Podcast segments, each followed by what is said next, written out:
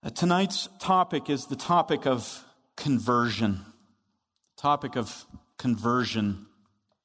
Last week we studied the doctrine of regeneration, and these two things are very closely intertwined, as we will see this evening. But it does deserve reminder. What is regeneration? We need to understand again as, as we review and reflect upon our study last Wednesday night that regeneration is a sovereign act of God by the Holy Spirit and through the preached gospel, whereby He instantaneously imparts spiritual life to a sinner, bringing him, that is the sinner, out of spiritual death and into spiritual life.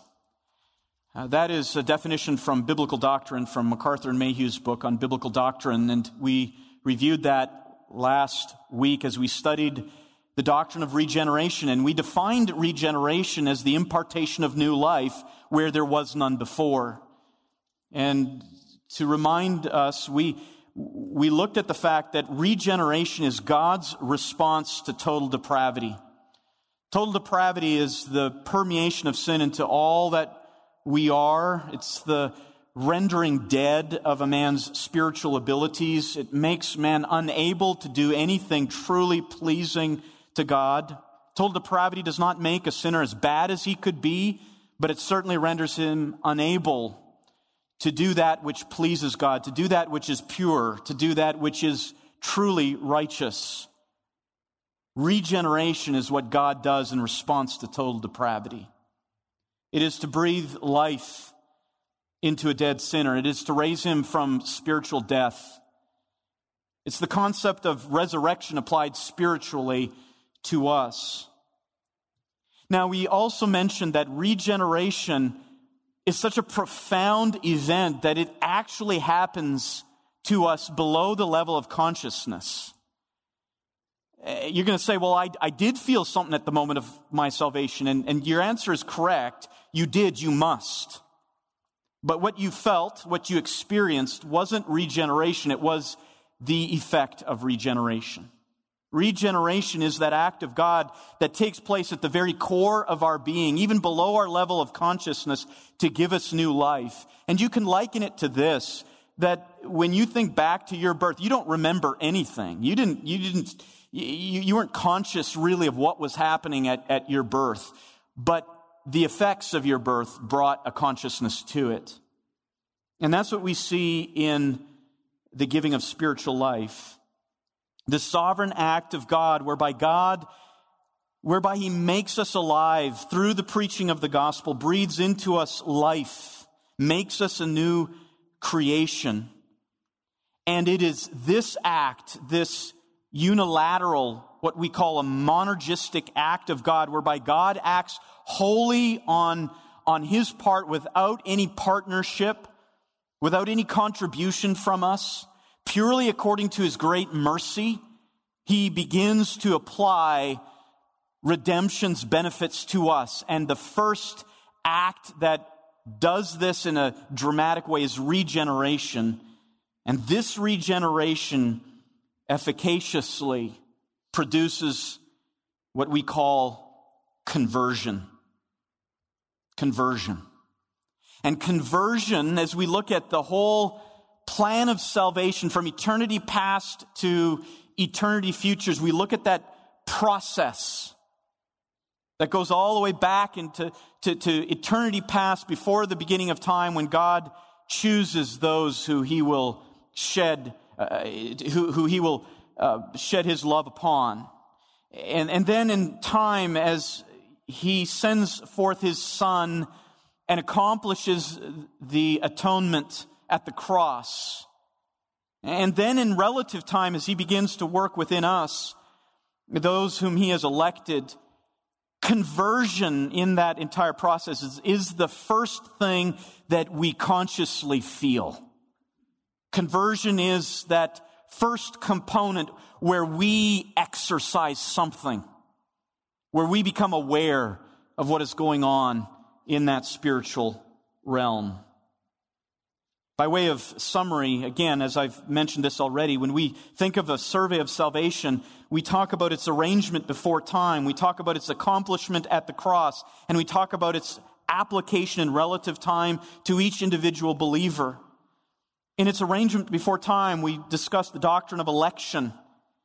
In its accomplishment at the cross, we talked about the atonement and those two aspects of, of one being propitiation and what the atonement accomplished with respect to God, and the other being redemption, uh, eh, the part of the atonement that is applied to, to specific individual sinners. And then when we talk about the application of the atonement to our lives, we began by talking about calling and then last week regeneration. And when we talk about regeneration, we're talking about what it produces tonight, that being conversion. And as we will define it, conversion is going to be defined as being repentance and faith. Repentance and faith. And I've highlighted this here in a different color, and you can't see it, and I apologize for that. The idea here is that repentance and faith are gifts to us, but they are things we exercise. And we'll talk about it tonight. When we talk about key terms and definitions for this part of our study, we want to focus on one word tonight. And it's the word conversion. We want to make sure that we define this word appropriately, correctly, according to Scripture. So, what does conversion mean? What does conversion mean? Let me start off with a fairly simple definition by Wayne Grudem. He says this conversion is our willing response to the gospel call, in which we sincerely repent of sins and place our trust in Christ for salvation. Conversion is our willing response to the gospel call in which we sincerely repent of sins and place our trust in Christ for salvation. So as I said, conversion is the first component in this process of, of salvation from eternity past to eternity future. Conversion is now where we become conscious of redemption's application to us. Millard Erickson has defined it with a little more detail. He said this about conversion. Conversion is a single entity that has two distinguishable but inseparable aspects. Repentance and faith. Repentance is the unbeliever's turning away from sin, and faith is his or her turning to Christ. They are respectively the negative and positive aspects of the same occurrence. Now let me define that or provide a definition that's even fuller than that. So we go from that simple definition by, by Grudem, our willing response by which we repent and believe in Christ. A little bit fuller response given by Erickson, and this is what MacArthur and Mayhue write in the book Biblical Doctrine. As God shines the light of regeneration into the sinner's heart, he opens a man's spiritual eyes so that he can see the bankruptcy of sin and the worthiness of Christ, who is perfectly suited to forgive our sins and provide the righteousness we need for eternal life finally furnished with the ability to perceive reality as it is, the newborn soul necessarily and immediately turns away in revulsion from sin and eagerly turns to embrace Christ. This is conversion. And this is what true regeneration produces. We don't feel regeneration, but we feel its effects. We're not conscious of the, the workings of regeneration in our life in and of themselves, but we are certainly conscious of what regeneration produces. As MacArthur and Mayhue so well define here, it is the opening of the eyes so that we finally begin to see In reality, and, and those of you who are in Christ, you know this, for the first time, you begin to see the truths of Scripture and they make sense. For the first time, you begin to see that sin is ugly. For the first time, you begin to see that your path in this life is hopeless. For the first time, you begin to see the beauty of Jesus Christ. For the first time, you have longings and desires that you've never experienced before. Conversion is the felt effect of regeneration. One text that particularly describes this well is 1 Thessalonians chapter 1 verses 9 and 10. Paul in this epistle of 1 Thessalonians spends the entire first chapter recounting the conversion of the Thessalonians. And as he reaches the climax at the end of this Thanksgiving section, at the end of chapter 1, he says these words in 1 Thessalonians 1, 9 and 10. He says, For they themselves, he's speaking about other believers, they themselves report about us what kind of reception we had with you and then he says this about their conversion and how you turned to God from idols to serve a living and true God and to wait for his son from heaven whom he raised from the dead. That is Jesus who rescues us from the wrath to come. This was the conversion of the Thessalonians. The Thessalonians, as most pagans, heathens in the Greco-Roman Empire, they were part of the polytheistic system. And in those days, there's no separation of church and state, no separation of the secular from the religious, all those kinds of things. And their lives were filled with all kinds of activities in the workplace, activities in the civic arena, with all kinds of idolatry. Participation in all of the religious activities of all the gods and goddesses of the Roman pantheon. And when Paul came preaching the gospel, that gospel made an impact. It, the gospel, through God's regenerating work, made an impact, and there was a felt effect. What happened? They turned. And notice how he describes it. He says, they turned to God from idols. That is the summary of conversion a turn from and a turn to. And this concept of conversion uh, doesn't just relate to pagans, doesn't just relate to the Gentiles. In Paul's letters, he also uses it to refer to the Jews. And so, for example, in 2 Corinthians 3.16, he says this, But to this day, whenever Moses is read, a veil lies over their heart. He is referring to the Jews who cannot see their eyes do not work. They are totally depraved. They cannot make sense of reality as God has determined it.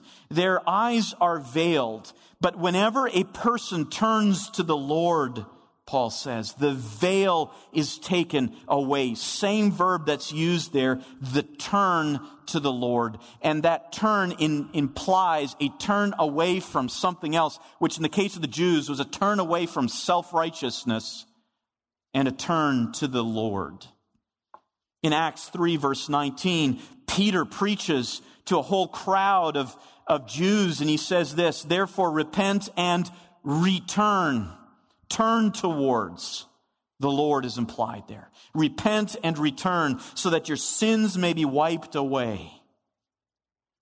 In Acts 11, verse 21, we read of the same verb of turning used to describe a mass conversion event that was happening in the city of Syrian Antioch, where large numbers were coming to the Lord. And we read Luke, Luke's words as he says this in Acts 11 verse 21, and the hand of the Lord was with them, those who were preaching the gospel, preaching the testimony that Jesus is the Messiah, that he atoned for sin, and a large number who believed turned to the Lord. That's conversion. Acts 14, verse 15, Paul and Barnabas are in the city of Lystra, a very pagan, superstitious city. And they perform a miracle, and the inhabitants of the city believe that one of them is Zeus and, and one of them is Hermes, these Greek gods. They're so superstitious. They have no background in, in the God of the Old Testament.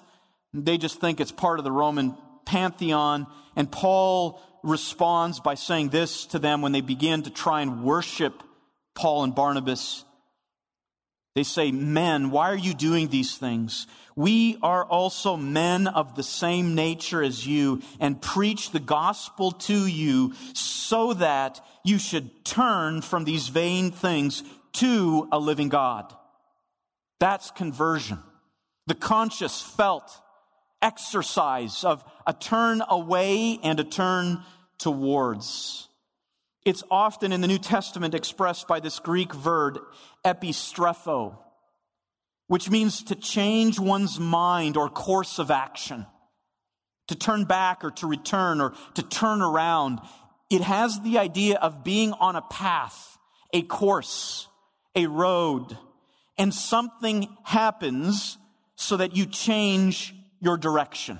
You are going in one way in thought and action and lifestyle, and something happens to definitively change the direction.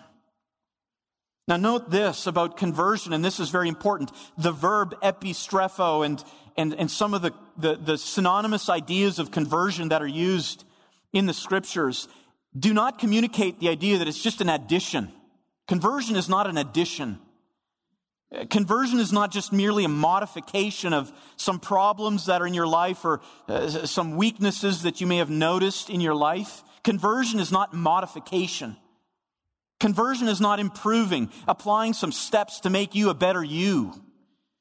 Conversion is not adaptation. It's also not enlightenment in the sense that you, you just need to know a little bit more and then use that knowledge to make your life better. Those things are not conversions. In fact, we could say this. Conversion is also not just merely a decision where you just decide, I'm going to do something. I'm going to be a Christian. I'm going to walk the aisle. I'm going to put up the hand. That's not the biblical picture of conversion. Conversion is a turn from and a turn towards. It is a change of spiritual orientation. It's a change of spiritual orientation that recognizes that one's current direction is fundamentally vain, it's futile, it's reproachable, it's ugly, and that a different direction is irresistibly compelling and inherently glorious. That's what regeneration, when it is truly present, that's what it produces. A view of the things of this world as vain, empty idols. Inherently ugly, reproachable, despicable, and a recognition that there is a different way one that is inherently glorious, one that is irresistibly compelling. And conversion is that moment when you stop going down the path that you were. You renounce that old path and you start in a new direction. One commentator Leon Morris, commentating on that passage in 1 Thessalonians 1 9 and 10 that spoke of the Thessalonians turned from idols to God, he defines it this way. He says, Becoming a Christian involves a very definite break with non Christian habits. Whatever the believer's previous background, there must always be a turning from idols of some sort. The act of conversion involves a change of direction of the will Uh, this is a decisive happening, a, a reorientation of the whole life. There was no such attempt, no attempt to, to find a place for Christ in the polytheistic milieu of those Thessalonians. They weren't just adding Christ, adding him to, as, as one of the many gods of their pantheon. Such an idea was preposterous. No matter how greatly their habitual practices had to be changed, the Christians of the first century saw that there could be no place for an idol alongside of Christ. That's conversion. So as we look at conversion, we can think of it in this way. It has a twofold aspect. It includes a turn away from something. A turn away from the life of, of total depravity and all that was engaged in in that old lifestyle of deadness.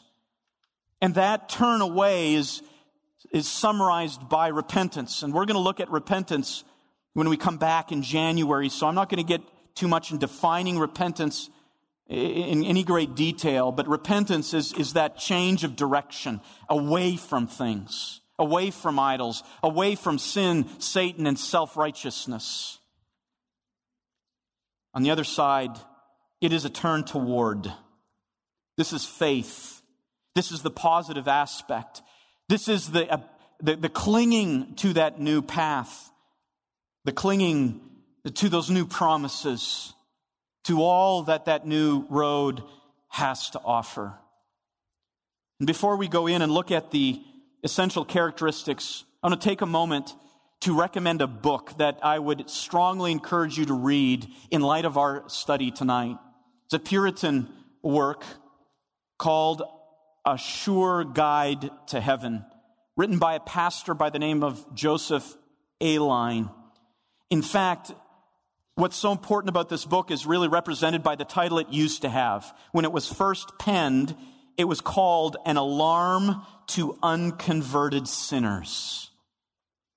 Joseph Alleine was deeply concerned about his congregation, about those he ministered to.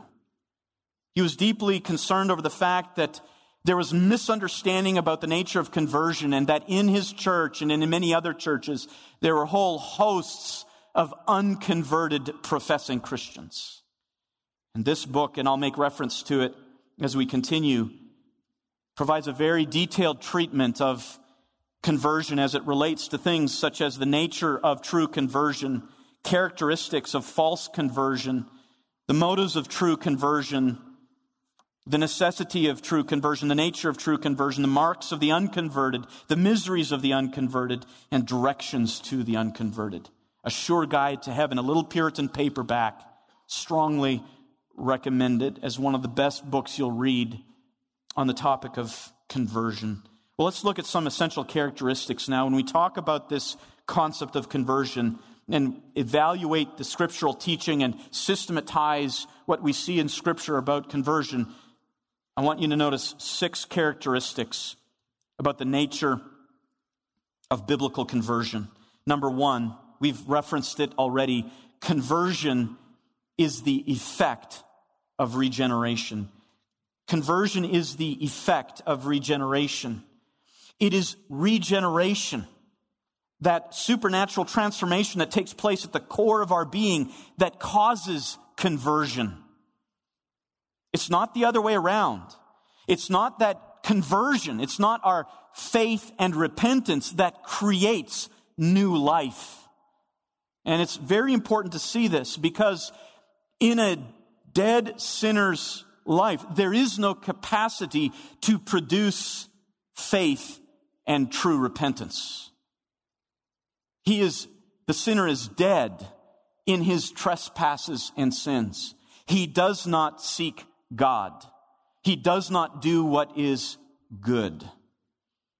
Apart from regeneration, he does not have the capacity to make that turn away from idols in any true sense and make that turn towards God as the only true and living God in any true sense. He may turn away from idols, he may turn away from sins, but that's just self-righteousness.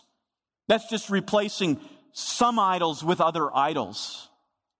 That's what the unbeliever does. But it is regeneration which enables this exercise of faith and repentance.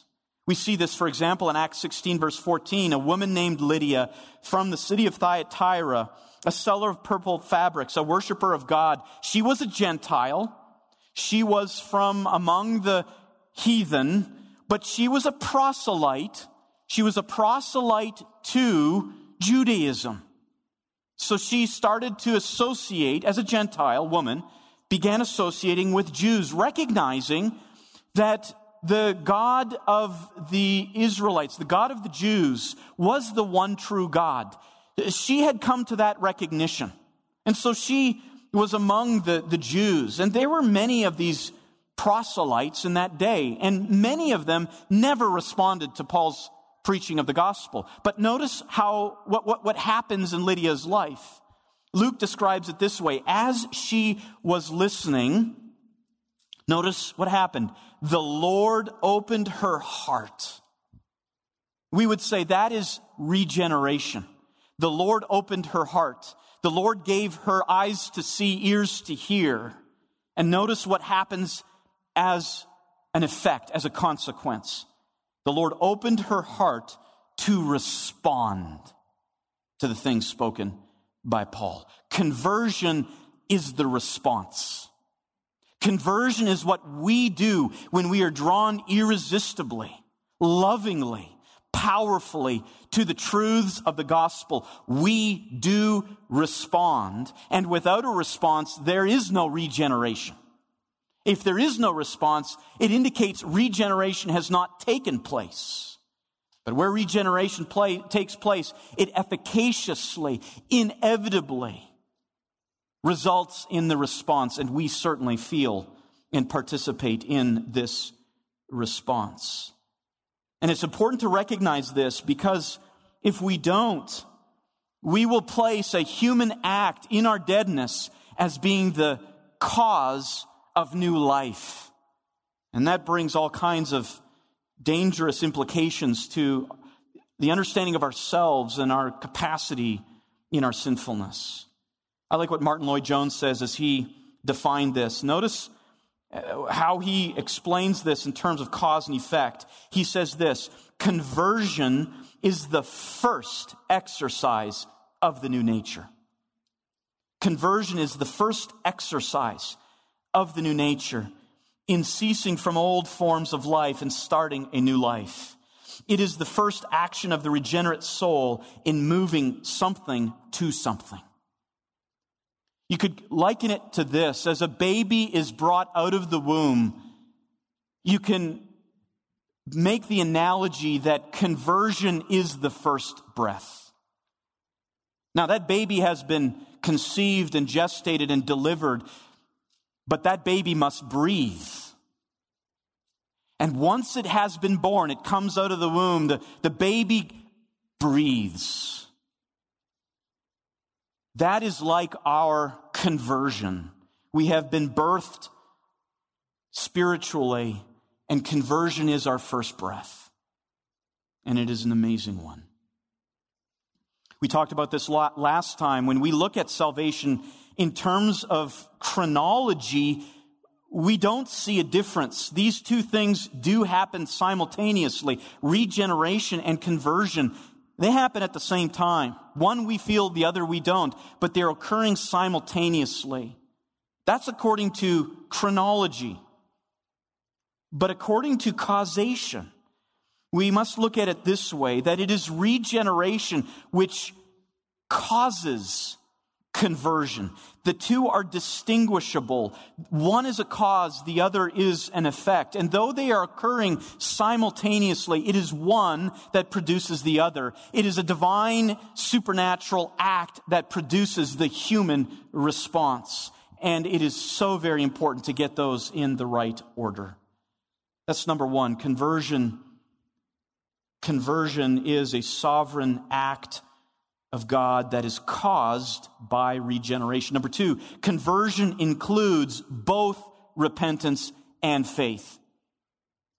It includes both repentance and faith. And we're going to get into this more once we get to January. These two components need to be defined very carefully. We'll define them later. But we already can say this, that repentance is the renunciation of the idols Faith is the trust in God, the, the affirmation that he is, an, he is inherently and exceedingly glorious. These two things must occur. Certainly, in the history of the church, there have been those who have sought to divide these two things to suggest that only faith is necessary, but that you can continue on the path towards idols and still be saved. That is not the biblical teaching. The biblical teaching defines conversion as a turn away, a turn to, epistrepho. Now, on the one hand, these two things, faith and repentance, are so closely intertwined that they're often expressed in the very same context. And sometimes even interchangeably. Sometimes you'll hear that they, that, that, that someone who is converted repented. Other times that they believed, and at other times they repented and believed. They're so closely intertwined, it's hard to separate them, but they are different things. But it's important to, to recognize that it is impossible to turn to God without turning away from some other thing. We could look at it like this conversion is like a coin. Repentance is on one side of the coin. It is that turn from sin, self, self righteousness, and Satan. Faith is the turn to God in belief that He and He alone can save. And you can never have a one sided coin. Both are present. I like what A.W. Pink says as he defines repentance and faith. He says this Repentance is the hand releasing those filthy objects it had previously clung to so tenaciously. Faith is extending an empty hand to God to receive his gift of grace. Repentance is a godly sorrow for sin. Faith is receiving a sinner's Savior. Repentance is revulsion of the filth and pollution of sin. Faith is a seeking of cleansing therefrom. Repentance is the sinner covering his mouth and crying, unclean, unclean. Faith is the leper coming to Christ and saying, Lord, if you will, you can make me clean. Number three, conversion has no fixed pattern. The way in which regeneration effects conversion in a sinner is unique to each individual. It's unique in its timing. It's unique in its process. It's even unique in some of the things felt. And we see this just by comparing the conversion accounts that we see. We could look, for example, in the Old Testament and see of conversion, the conversion accounts of Naaman and Manasseh, Nebuchadnezzar, and the inhabitants of Nineveh, and they all have different circumstances. In the New Testament, we could look at the conversion of Zacchaeus, the 3,000 on the day of Pentecost, the conversion of Paul, the conversion of Cornelius, Lydia, and the Philippian jailer. They all have different circumstances, and this uniqueness is important.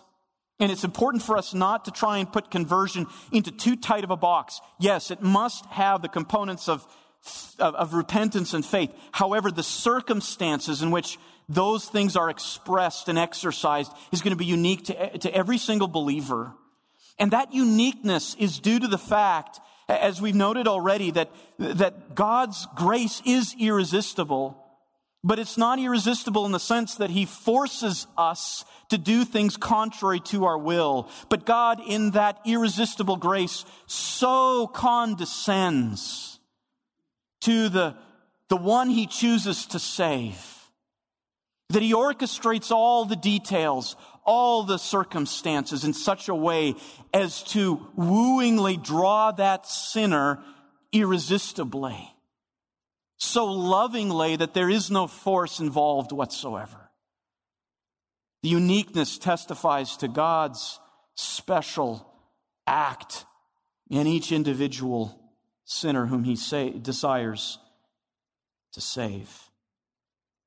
One theologian, Anthony Hoekema, said this To set up the same pattern for everyone is highly dangerous and contrary to Scripture. Stop there for just a moment. What he's pointing to is the fact that sometimes in our efforts to prescribe certain tests of salvation, we're going to get to that in just a moment, but sometimes in our effort to prescribe certain tests, we come up with a very strict set of steps, boxes to check because that's what has happened in our life. And we say, well, that's what conversion must look like in everyone else's life. So it's got to be this particular way in this amount of time and this kind of consciousness and so on and so forth. But as I said, we don't see that in Scripture. We see variations of conversion. But as Hoekema says, to set up the same pattern for everyone is highly dangerous and contrary to Scripture.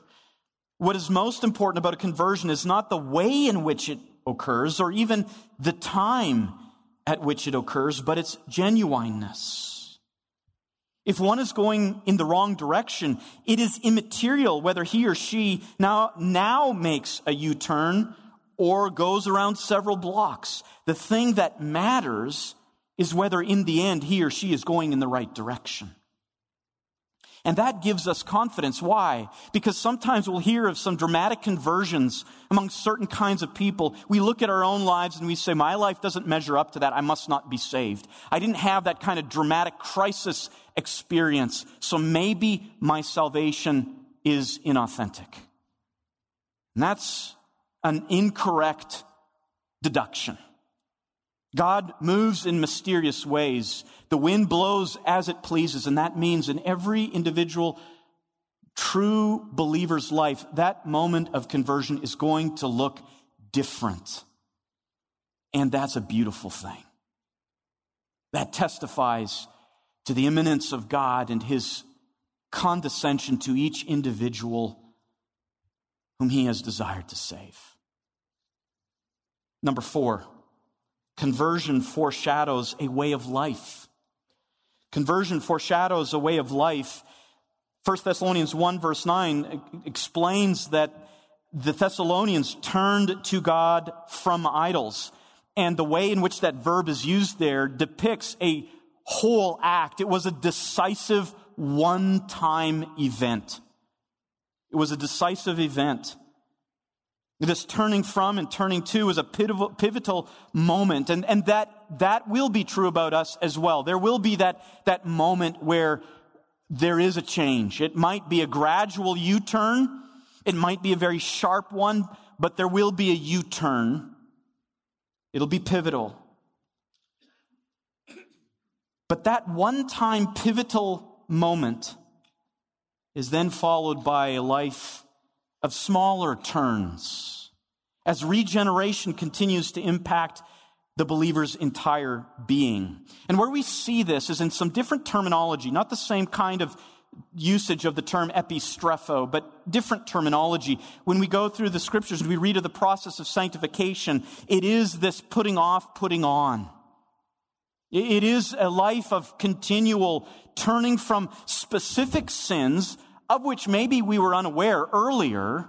Now there's conviction and now we turn from that as well and we turn towards the, the antithetical corresponding virtue. But this conversion that we experience at, a, at one pivotal moment is then brought forth in a life of constant putting off and putting on, constant turning from the, the old to the new. And so in, in, in one sense, we can look at it this way. The, the, the conversion that results immediately uh, uh, from regeneration, this definitive turning, is found in a place like Colossians 3 verse 9, where Paul says, do not lie to one another since you laid aside the old self. Repentance, turning away, the old self is done away with. But then in the very next verse, in verse 10, he goes on to say, You have put on the new self. There's the positive aspect, the aspect you could say of faith. That is definitive, a definitive turning. But when we look elsewhere in the New Testament, we find these smaller turns, such as in Romans 13, verse 12a let us lay aside the deeds of darkness. Let's turn from them. He's addressing believers. And the corresponding part is let us put on the armor of light. It is a turn away from and a turn to. James 1 verse 21, the first half says, putting aside all filthiness and all that remains of wickedness. And in the second half, he goes on to say the counterpart. In humility, receive the word implanted. 1 Peter 2 verse 1, putting aside all malice and all deceit and all hypocrisy and envy and all slander. 1 Peter 2 verse 2, like newborn babies, long for the pure milk of the word. What this conversion begins is a life of turning, a life of th- th- that's inaugurated by this pivotal, pivotal turn away from idols, away from self, away from sin, away from Satan, away from the world to the living God. But that foreshadows what will be true of that person's life for the remainder of his life. A process, of rooting out the remains, of getting rid of some of those remnants, those things that are still part of the flesh, you will find yourself in constant repentance and exercising faith more and more. I think it was Martin Luther who said the Christian life is a life of repentance. And in fact, sometimes a believer can undergo a, a fairly significant post conversion turning after falling into some egregious, egregious sin and turning back to the active pursuit of Christ likeness. It does happen. You, you do find Christians that will, for a time, engage in some kind of habitual practice and come to that pivotal moment, even as a believer, though a believer who's in, in a pattern of sin, and, and there will be this decisive moment. We see that in Peter as Luke, or as uh, Jesus says this about him Simon, Simon, behold, Satan has demanded permission to sift you like wheat, but I have prayed for you that your faith may not fail, and you, once you have turned again, epistrepho, would strengthen your brothers. He's predicting the stumble of Peter and the decisive return again to holiness. And it does happen in Christian lives. And we could look at the church at Ephesus in, in Revelation chapter 2 verse 5, where Jesus says to this church, repent and do the things you did at first. So some of these turnings, some will be small, some will be great, but it will be a pattern in the Christian life. Number five, conversion serves as an important test for assurance. The fifth essential quality to recognize is this conversion serves as an important test for assurance. Not the only test, certainly. And when we get into January in the new year, we'll be talking a lot about assurance of salvation. Uh, conversion is the, the first of many such tests. It is not to be used in isolation. There are many others, but it is one of the tests. And though caused unilaterally by God, by the means of regeneration. Conversion is the experience of the believer. It is an experience. And because it is an experience, it enables us to use it as a test to determine whether we are in the faith. The one who is regenerated is the one who does turn. And so consequently, it does provide an important test for assurance. And we come back to this reality. We cannot prove our regeneration in and of itself, but we do prove regeneration by looking at its effects, by studying the scriptures to say, what does regeneration produce? And by looking at the effects of regeneration, we can determine whether we indeed are born of God or not. And the first effect produced by regeneration is conversion, a turn from sin into God. Sixth, a sixth and final characteristic that we'll look at is this conversion can be counterfeited. Conversion can be counterfeited. In fact, we see the term conversion even used outside of the church. It's used by sociologists often to describe a transition that goes where, where one goes from one set of religious beliefs or worldview to another.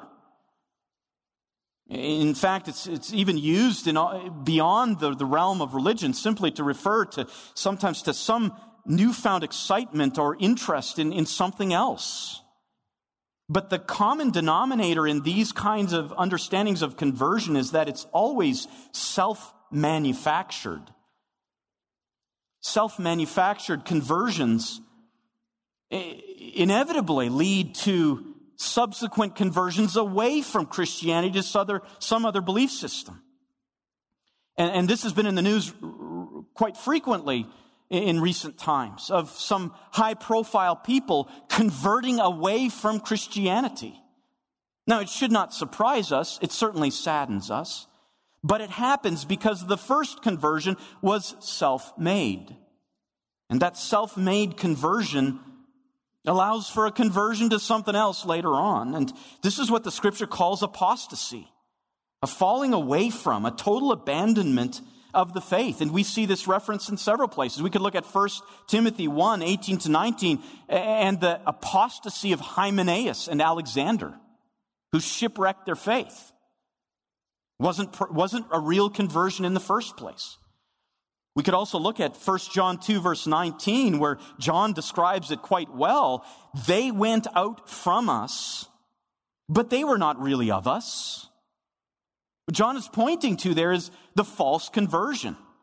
A, a self manufactured conversion, some kind of transition, some kind of difference in orientation that takes place that associated these with this particular church to which John is, is referring to, is writing.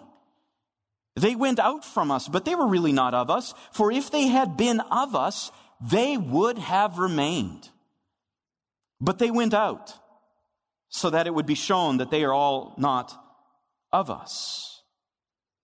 But not all false conversions do lead to apostasy. And this is important to note. Most false converts will remain in the church. Most false converts will, not burn out and shipwreck their faith in some kind of public display. Some false converts will be disciplined out of the church if the church actually practices church discipline.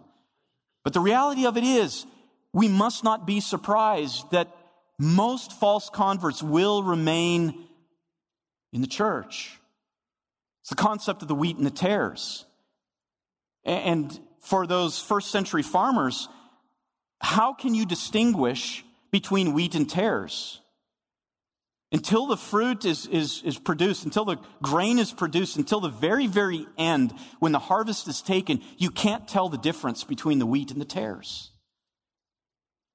They remain within. And, and these false converts remain within the church and they harm the church's life and its ministry by these kinds of things, by showing ambivalence and even opposition to sound doctrine. There, there are those who, they, they may not get out and protest, may not walk out, but they're the ones who are always the wet blanket on good theological discussions. Ah, we really don't need to talk about these things. Oh, there really isn't a difference.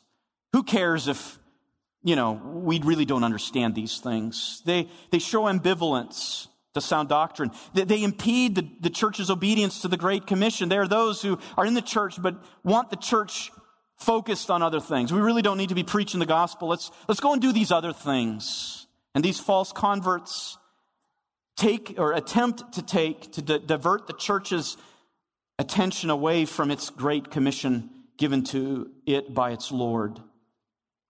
These false converts are those who extend friendship to the world and to its ways, slowly but surely trying to erase the divide that exists.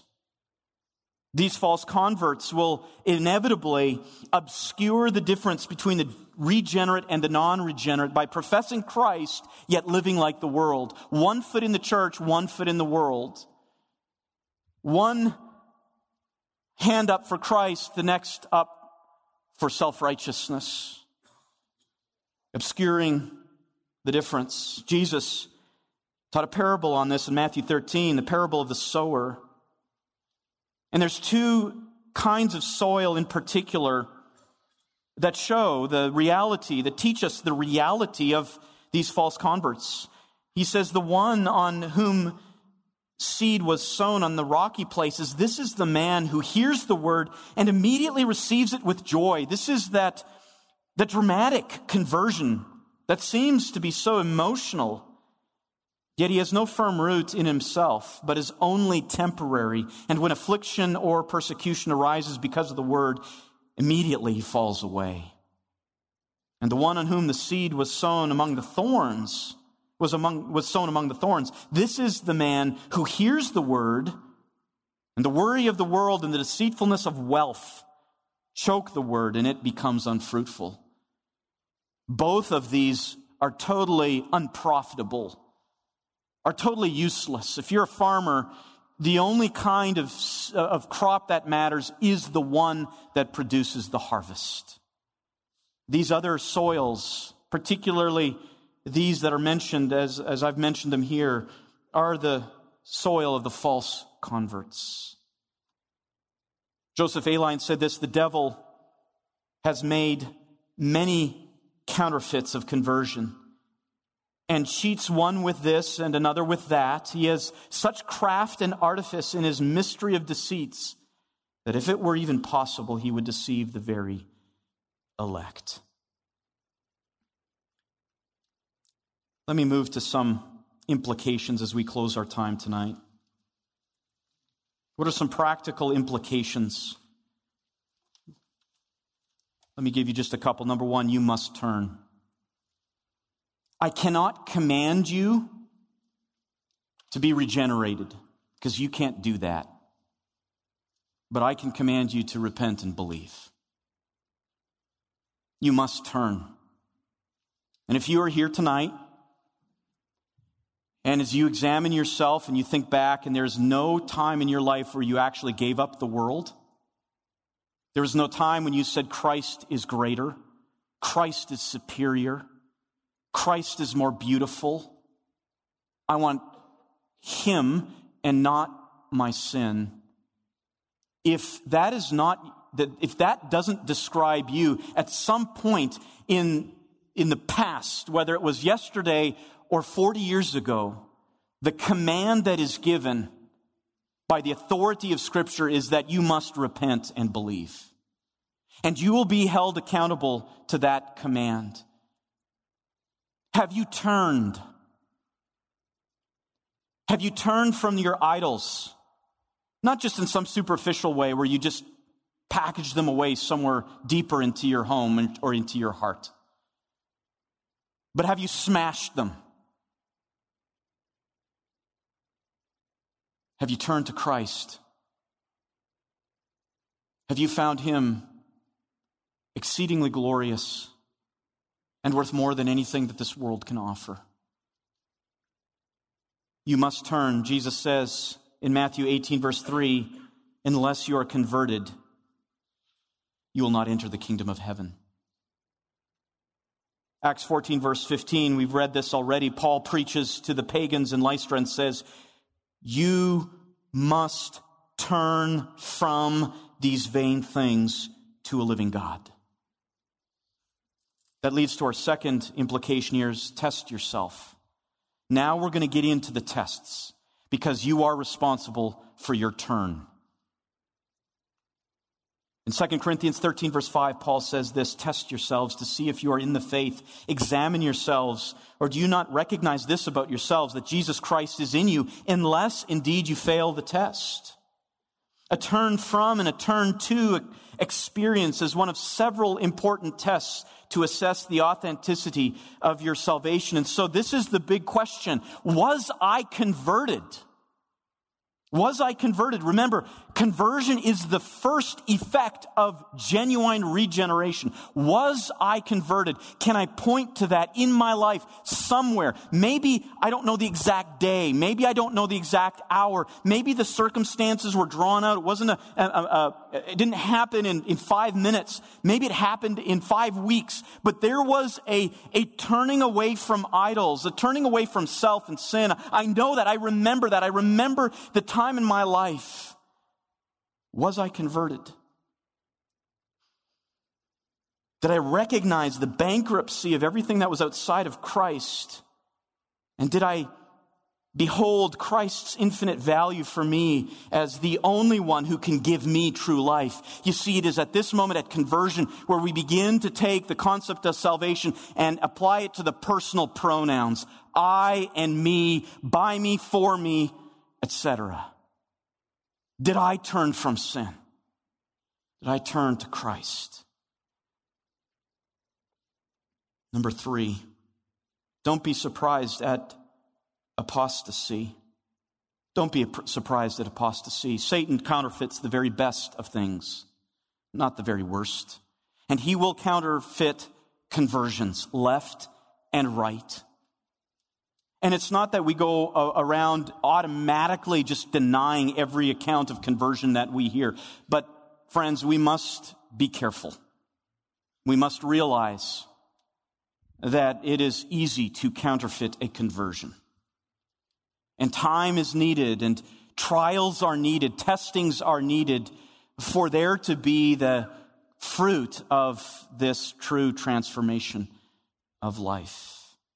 Paul Washer said this When will we realize that one of the greatest mission fields in the West is the pews of our churches every Sunday morning?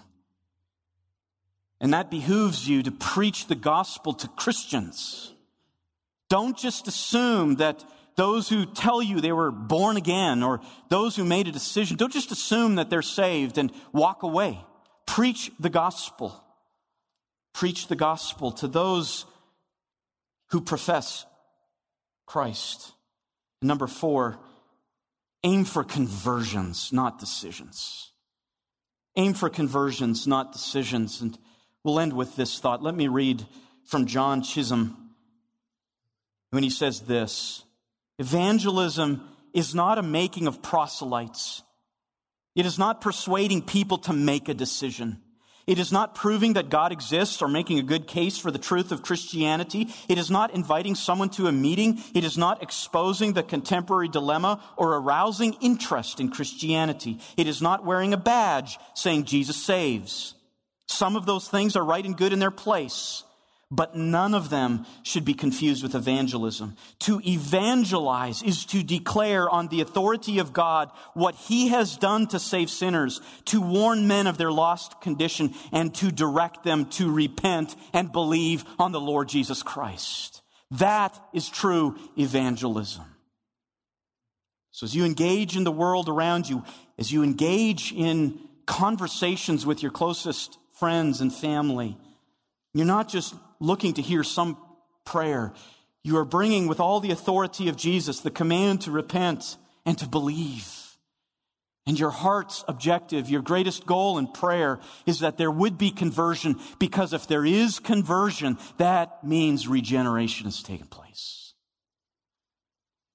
Now, in all of this said, we will take a break from this study for several weeks. And it's appropriate that we stop at this topic of conversion because I want to leave you with this thought. Are you converted? Are you converted? If you can't answer that question, that should trouble you to such a degree that you don't sleep. Are you converted? Have you shown the effect of regeneration in your life? There are some here, even tonight, I'm sure, who know they're not, but they're just living a lie. Understand that God has appointed a day, and He will judge, and you will not escape. There are some here tonight who are unsure. Maybe they're deceived. Maybe someone has deceived them. It's not a bad thing to feel a lack of assurance. In fact, it's a very good thing in that situation.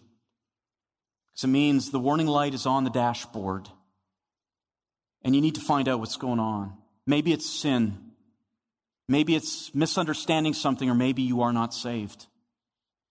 Again, you should not sleep if that is your state. Your life can be over in a minute and you will face eternity and you will have no option, no second chance. And then there are those who are truly saved, those who are truly regenerate. And you struggle with assurance because you know that you still don't measure up. Christ is so great and glorious and you are not. But you love him. And if there's one person that you wish you could see, it would be him. And if there's one person you wish you could be with, it would be him. And if there is one thing that you wish could happen to you, it'd be the removal of that sin, and nothing would please you more. I want to take you back to your conversion.